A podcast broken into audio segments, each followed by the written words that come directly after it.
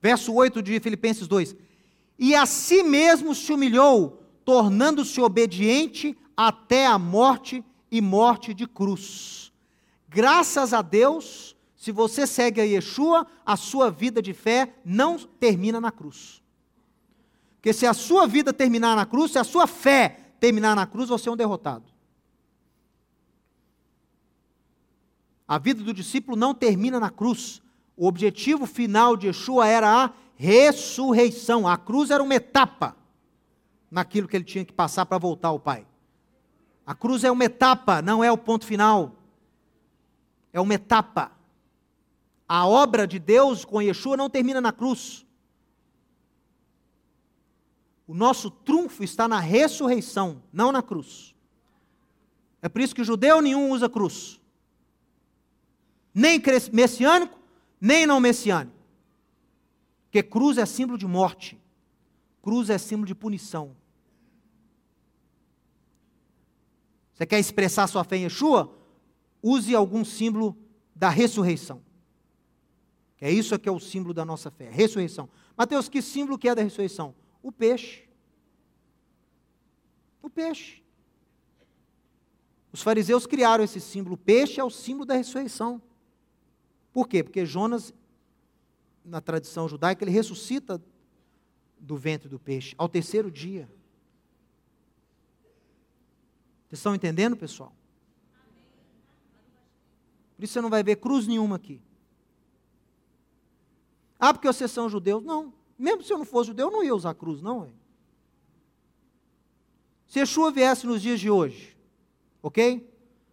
Fosse condenado por um método comum de, de condenação de morte, hoje em dia. Hoje em dia não, né? 50 anos atrás. Cadeira elétrica, não é? Cadeira elétrica era muito usada nos Estados Unidos? Aí você vai andar com uma cadeirinha elétrica no, no pingente? Pensa, é a mesma coisa. A cruz era um instrumento de morte nos dias dos romanos. Só no ano de Yeshua, centenas, milhares de judeus foram crucificados na cruz. Era, era elemento de juízo de morte. Você não anda com, com cadeirinha elétrica? Se tivesse vindo aqui, estou sendo um pouco radical assim, porque Para o judeu, cruz é símbolo de morte. E o seu redentor não morreu, não, pessoal. Ele está vivo. Ele está vivo.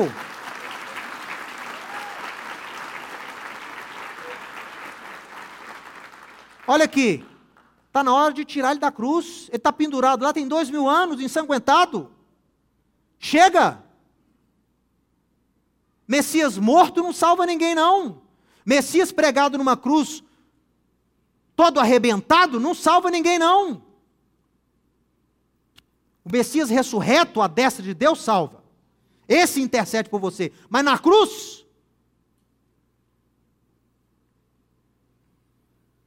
Mas fizeram essa imagem do Filho de Deus, deixando-o morto por dois mil anos. Tem imagem dele morto na cruz, tem imagem dele deitado dentro de um caixão. Tem imagem dele bebê, mamando no, no seio da sua mãe. Nem o Yeshua bebê, nem o Yeshua na cruz ensanguentado, nem o chicoteado salva ninguém. O Yeshua ressurreto. Esse que Deus o exaltou. Aqui, deixa eu terminar de ler, deixa eu terminar de ler. Está chegando a época aí que vocês vão celebrar o nascimento dele. Então prestem atenção numa coisa. Vocês não, né? Aí fora. Chega uma época aí, entendeu? Vocês são contra celebrar o aniversário dele. Eu não sou contra, não. Ué. Pode celebrar. Quando é o dia? 25. Não, você sabe que não é esse dia. Ah, mas o que, que tem? Vai, beleza, vamos celebrar seu aniversário hoje então? Ah, então vamos celebrar. Quando é que seu aniversário? 30 de março. Vamos celebrar 2 de abril? Qual é a diferença? Celebra 2 de novembro? Aproveita, feriado. Não, que isso? Não sou contra celebrar, mas celebra na data certa. Mas ninguém sabe qual é a data. Aí é meu ponto. Se não sabe qual é a data, tem que ter um motivo para isso, gente. Você não acha que o Eterno omitiu isso não para evitar a idolatria? Todo mundo sabe que ninguém de Jesus nenhum nasceu 25 de dezembro.